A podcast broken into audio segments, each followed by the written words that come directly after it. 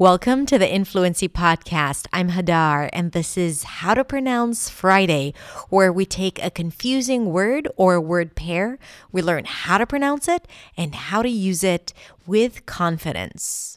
Let's get started.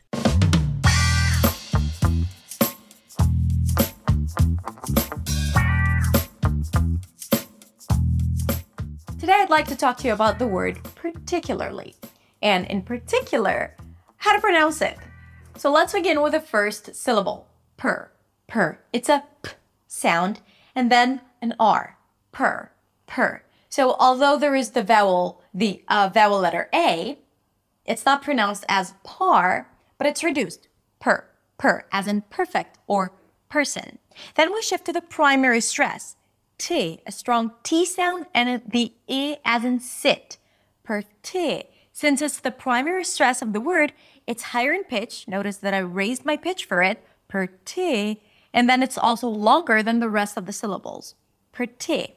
Then we shift to kia, kia, kia, a k sound, then y, y, as in yes or yay, and a schwa, kia, kia. All right, no u sound there, although it's spelled with a u. Particular, and then again a reduced vowel, lur, lur an L, and then you shift to an R. Lur, as in learn. Particular, and then you end it with li. Li, high E at the end. Particularly.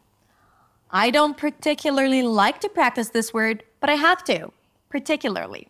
Now, if you struggle with the R sound, you can drop the first R in this word and just say particularly.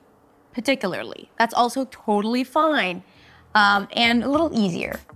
All right. Okay, that was your How to Pronounce Friday episode. I hope you enjoyed it. And if you like the podcast, then consider subscribing to the podcast. And if you feel really crazy, you can even rate and review the podcast. And you can find me at hadar.accentsway on Instagram, where you can DM me and ask for all the crazy, fancy, confusing words that you'd like to know how to pronounce. Have a beautiful day, and I'll see you next time.